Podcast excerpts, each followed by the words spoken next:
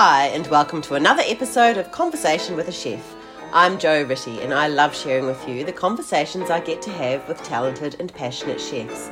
It's the backstory, if you will, to the food they're putting up. I begin today by acknowledging the Wurundjeri people of the Kulin Nation, traditional custodians of the lands and airwaves where this conversation takes place. Land which was never ceded, land where communities came together to eat seasonally, locally, and without exhausting resources. I pay my respects to their elders past, present, and rising. Today I'm talking to McKay Wilday at Alta Trattoria in Fitzroy. McKay is a fascinating guy. He gives off a calm, unflappable, and very assured vibe, and he comes out with the most unexpected things. I knew I was going to enjoy talking more to him, having spoken briefly to him when I was writing about Alta Trattoria, the restaurant he owns with Carlo Grossi, James Tait, and Luke Drum for Broadsheet. I knew he was Grossi alumnus, and I knew he'd worked at Geranium in Copenhagen, one of last year's top 50 restaurants. I did not know, and how would I, that he once dreamed of being a concert pianist, and that one of his first cooking jobs involved being in a pool of live lobster and carefully selecting the night's catch without them wrapping round his legs. McKay has a wealth of knowledge about Ligurian and, in fact, other Italian regional food, and this chat was absolutely worth being up very early on the Saturday morning of a long weekend.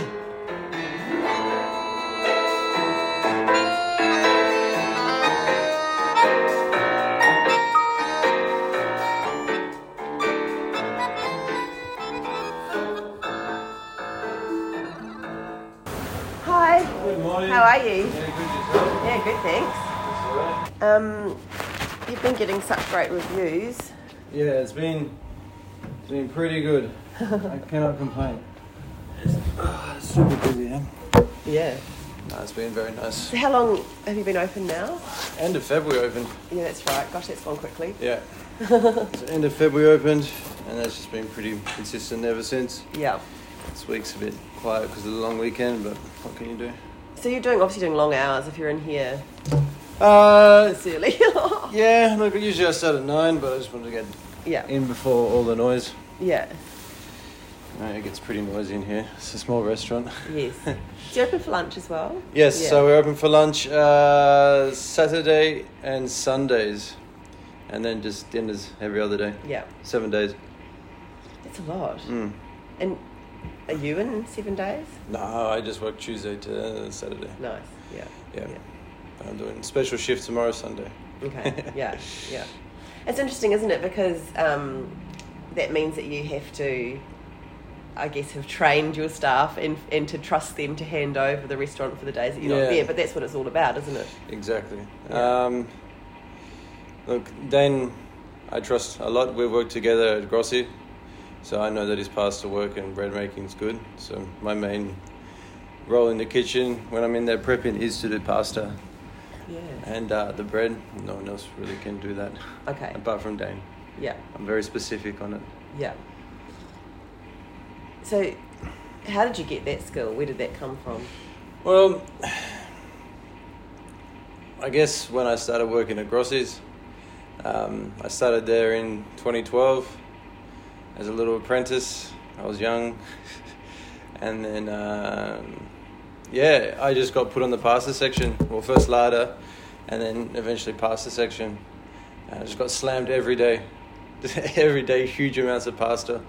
And if you know Grossi's, then you know they're just one big pasta machine for all three restaurants. So my section was that. So I saw lots of different types of pasta being made, and I got a real passion for it. And I guess my passion for Italian food grew while I was working at Grossi. What is it? A particular? Is Grossi? Because you're a particular kind of Italian food here, the Yeah. Piemontese. But is that Grossi? Is it a bit more wide, Um, regionally wide? It is a bit more wide, but um, Guy's parents, uh, well, his father is from the south of Italy, and his mother's from the Veneto. So, I guess upstairs is, yeah, a bit of everything. Um, probably mainly a bit more focused up, like up the north part of Italy. I'm not sure how it is these days, but when I was working there, it was a bit of everything. Um, the grill is like Tuscan grill, so um, lots of good meats, very Tuscan influence. When I when they did the massive renovations down there. I helped them like restart that, which was good.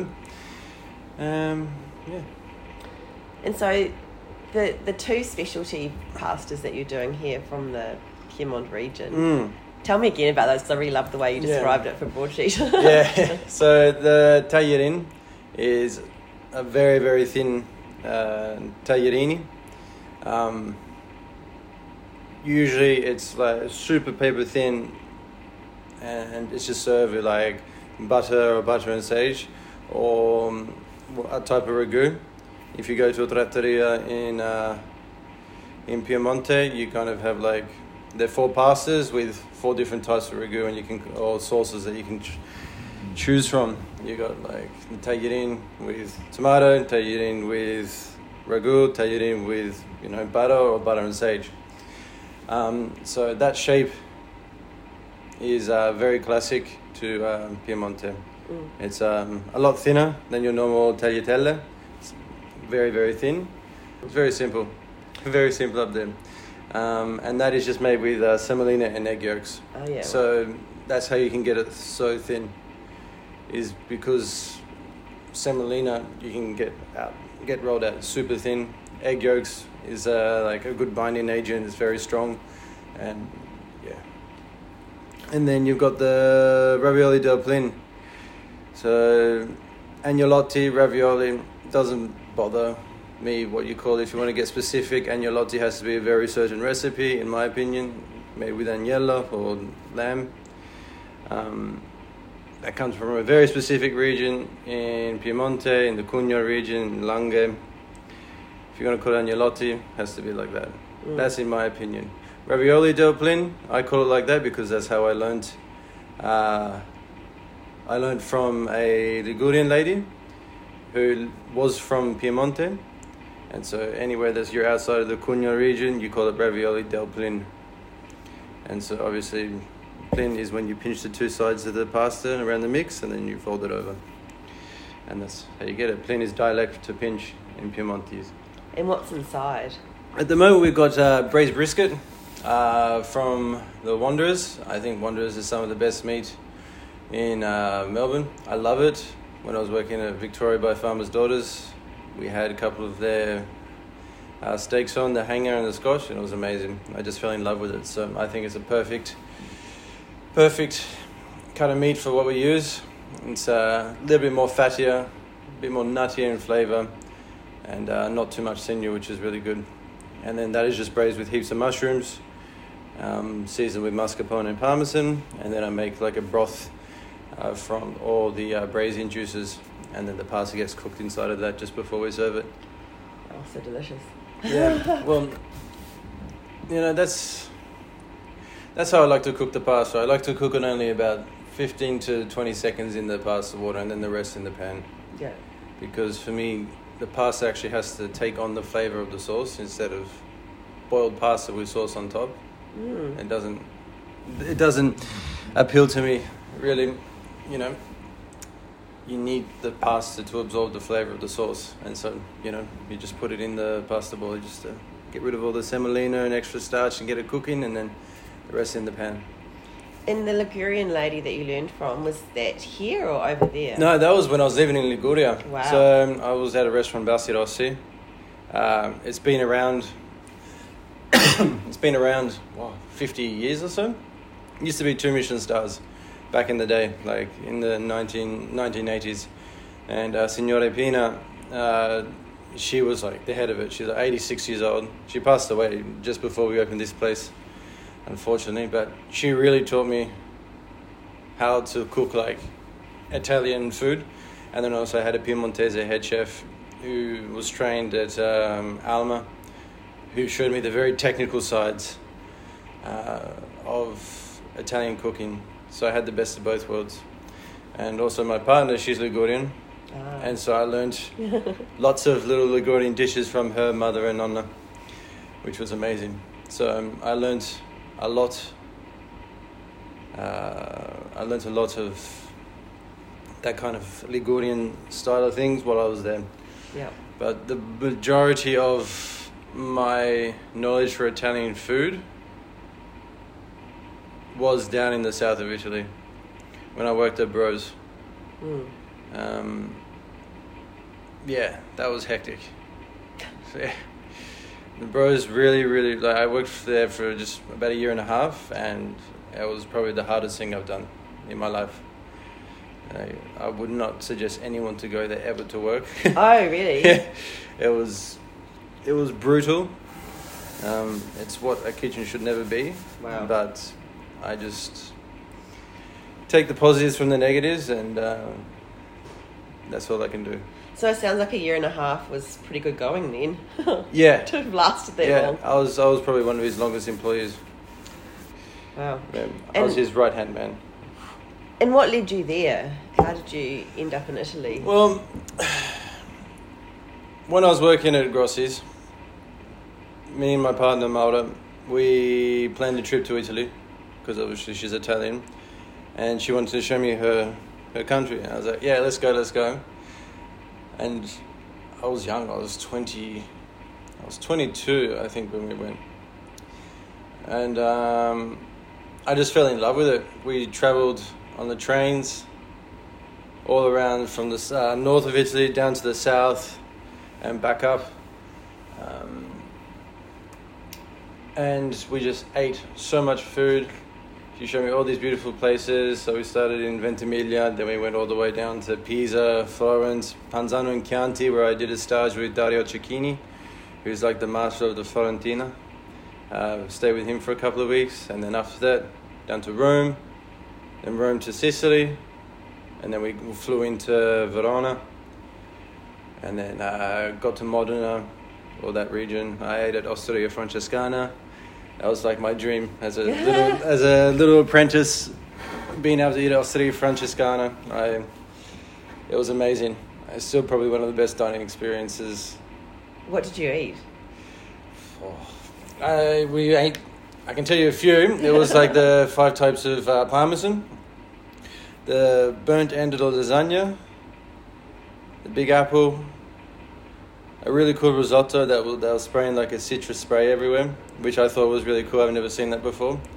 I know it was like twenty five courses. Like Wow, this was the wow. year. This was the year that they got voted number one. Yeah. So it was very intense, and everyone, like, I didn't know what to expect because it was my first fine dining restaurant. Like, yeah, it was really good. And then after that, we came back to Australia, and I was like, man, I want to open up a restaurant in Italy. I was like, I'm gonna do it. I'm gonna do it.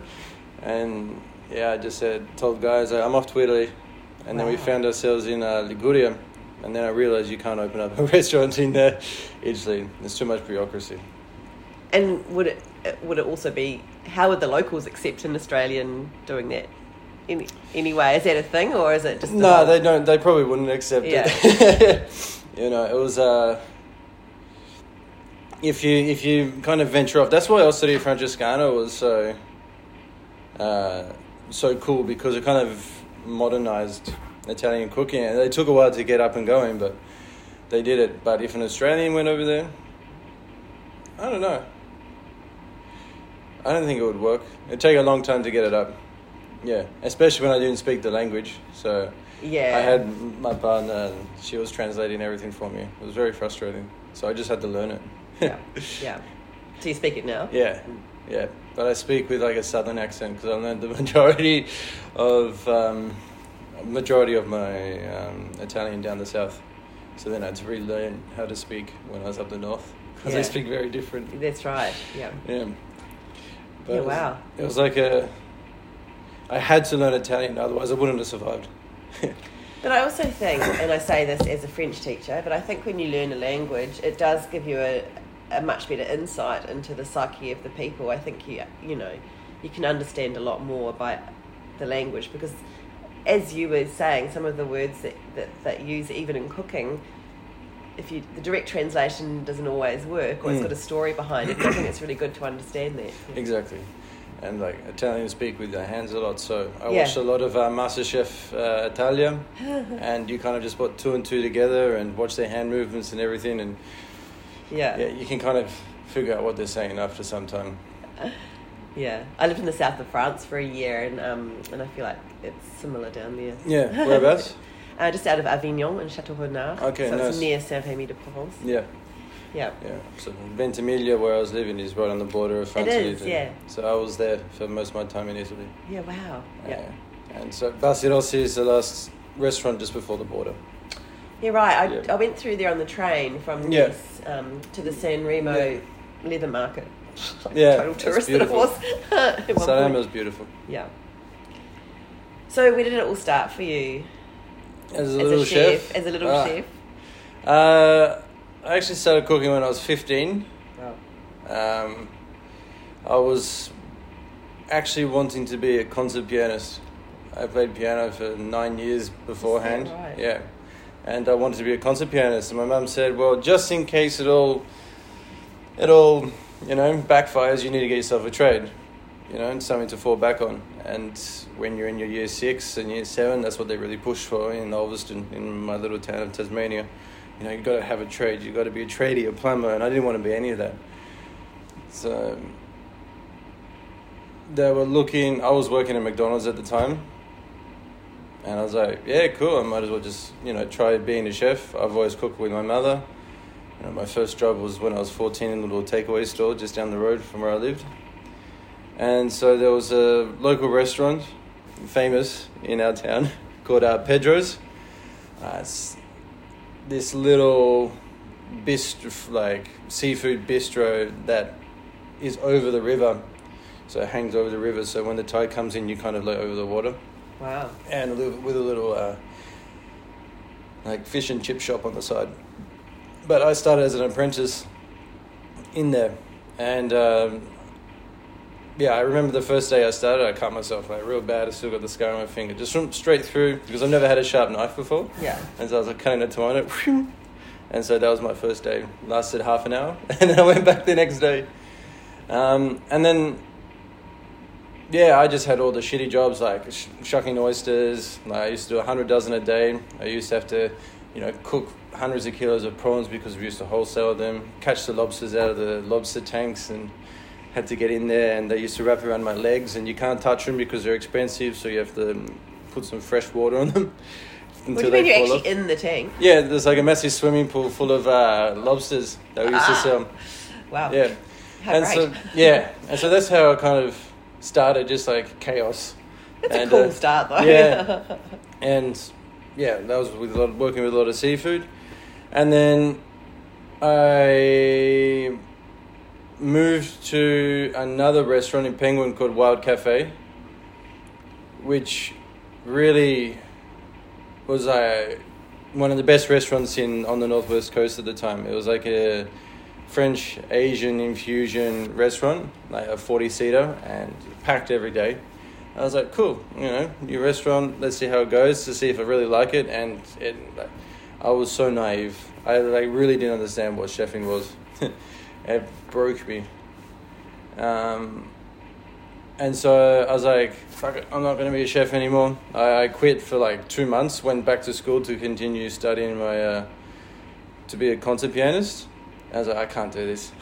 I was like, Mum, I'm moving out of home and moved out down to Hobart um, with a few of my mates. Uh, that lasted six months, How old were you then? uh, 18. Yeah. And uh, yeah, worked here for the Goodstone Group, just a nice little pub. And then I ate at a restaurant called Garagistes, which Mm. blew my mind. And I think at that point of my life, I was like, oh, why can't I do this? I'm just cooking schnitties and, you know, deep frying fish. Why can't I do this? And uh, I, I sat down and ate a beautiful meal. And um, then I said to my mum, I was like, I'm moving to the mainland. Like, I want to, you know, work in these high level restaurants because they were closing down by the time, like, I think it was like one of the last few months had been open. I was like, I want to do something like that. I'm going to have a restaurant like this by the time I'm 30. She's like, You serious? I was like, Yeah, yeah, you watch me. And so then I moved to Melbourne and started working at Grossi's. And I was at Grossi's for five years, from 2012 to 2017. And then, yeah, that's how it all happened. And tell me about geranium. Geranium. Oh, that was awesome. uh, I never wanted to work in Three Michelin Star. So when I was working down in uh, Lecce, in Liguria, as in um, in Puglia, my boss he was good friends with the general manager of Geranium, because he was also Pugliese. And he saw me work, and he always tried to get me to work at Geranium. I was like, no, no, no, no, don't want to work at Geranium. Don't want to be, you know, a tweezer chef. I don't want to pick herbs. um, and he kept begging me and begging me and begging me. But eventually, I ended up moving to Denmark. But I worked at 108, so for the Noma group, did a little bit of time in Noma, 108, and then he, COVID hit, and 108 just went under. They fired everyone, got rid of everyone, and I got out just before he started getting rid of everyone, which was good. And I said, "Look, I'll come to Geranium." And so yeah, I was there for a year and a half, I think but that was intense. So they were still open during COVID. Mm, no, I got there just as we reopened. Oh, so okay, I was okay. at 108 for the whole time during COVID. Oh wow, okay. And then started draining, then went into a second lockdown. Uh, which was which was okay. The second lockdown was uh, only like a month, Okay. six weeks, I think. But the first one was like three months. Yeah. And um, but my time at Geranium, like, I decided to end up going to Geranium because I was like, why not? Like, I'm here. Um, I can learn how to work in a massive group of people because I've only ever worked by myself. I've never worked in a big Ah, yeah. restaurant. Right. I've always been in a section by myself. How I've big al- is the staff? uh, we had 40, yeah, 40 chefs. And then after the second lockdown, we had 15. So we were in the shit. Yeah, wow. Yeah. Doing the same amount of covers. Yeah, yeah, wow. even more because we started opening up lunches on a vegan restaurant inside the same building called Angelica. So one of your chefs had to go to Angelica, and the other one stayed in the section and did mise en place. He just sunk. it was like you know, you start at six o'clock in the morning just to be ready because by eleven o'clock you have to be ready for service. Service finishes at four thirty. Five o'clock, there's another full dining room. Yeah. So you have to be like three, four days ahead of your like mise en place with your sauces, and then just every day just punching and picking herbs. Yeah. So what? Um, do they have the same hierarchy in the kitchens? Yeah, even even more. Like I think it's probably the m- most amount of like labeling I've seen in the kitchen. Oh. There was like, so you got Rasmus, who's like the executive chef owner. Then there's like two head chefs, two senior sous chefs, like six sous chefs. Oh.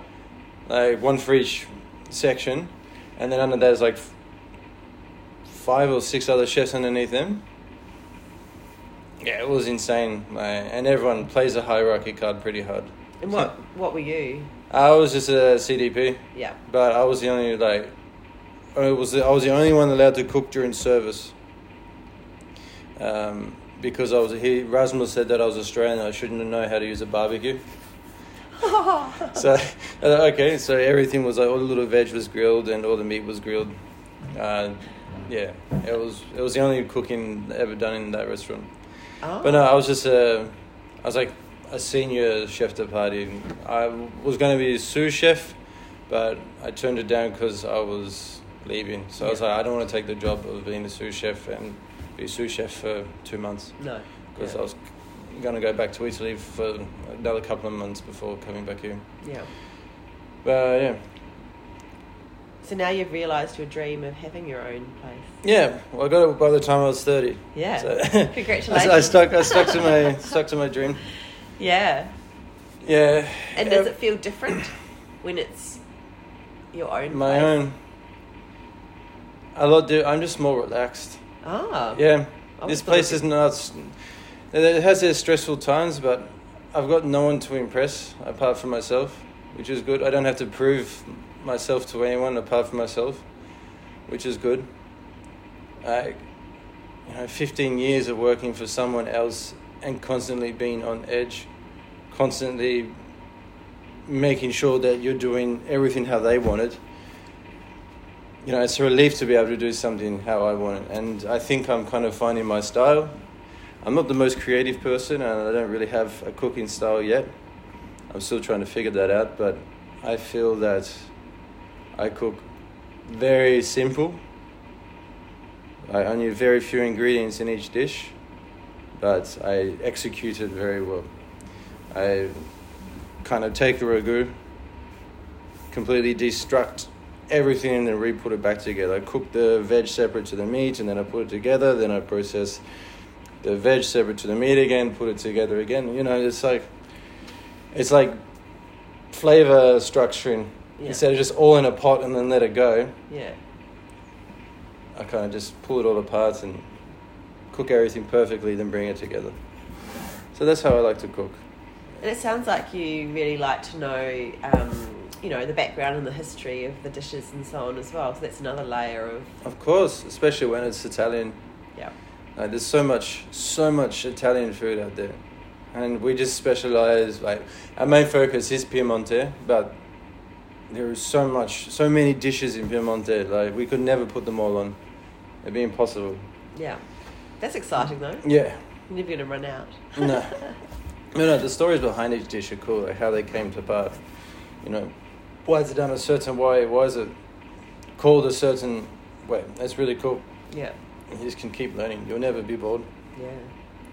Never be bored. Do you still play the piano? No, no. I do sometimes when I go back home to Tassie, like for 10 minutes, and I was like, I'm done. Yay. Yeah. But no, eventually I'll start again.